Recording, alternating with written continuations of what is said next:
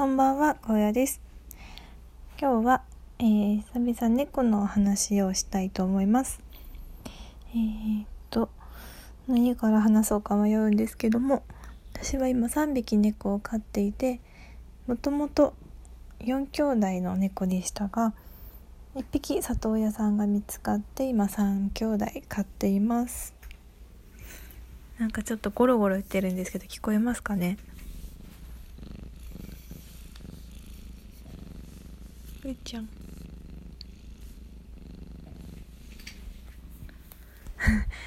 聞こえました？でを、えっ、ー、と3匹飼っていて名前がえっ、ー、とまずしゅうくん。しゅうくんです。はじめまして。喋れる？しゅうくん。喋れる？喋れんか今。でうーちゃんが今さっきゴロゴロ言ってたのがうーちゃんです。うーちゃん。なんこういう時に限って喋らないの？で、えー、文ちゃん。文ちゃん今ご飯食べてます。文ちゃん。はじめまして。なんかこういう時に限って喋らないですねえー、っとこの子たちが生まれたのが、えー、2019年の9月の23日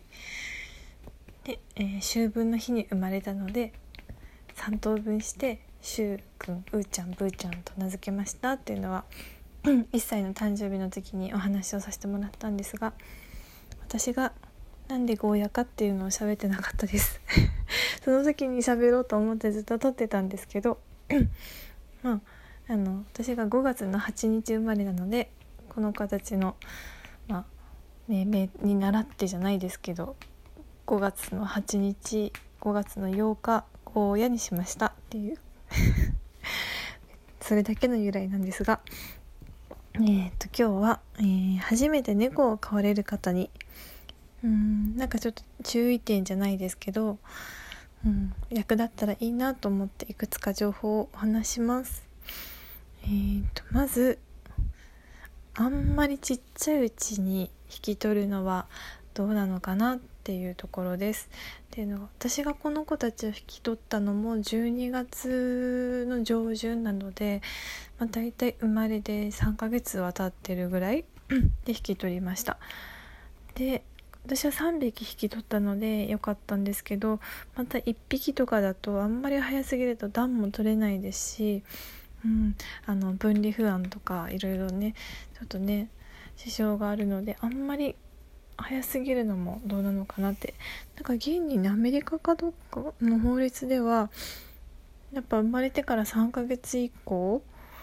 を推奨してるみたいなことも聞いたことあるのでできるだけねそんなにあのちっちゃすぎてもね母親と話すのもかわいそうですしでもまあかといってあんまり大きくなりすぎるとねまたね環境になれるのもね大変です。ちょっとシューク痛い。痛い痛い痛い。なんか一番甘えん坊の男の子がちょちょちょちょちょなんか嬉しいと全身スリスリしてくるんですけど。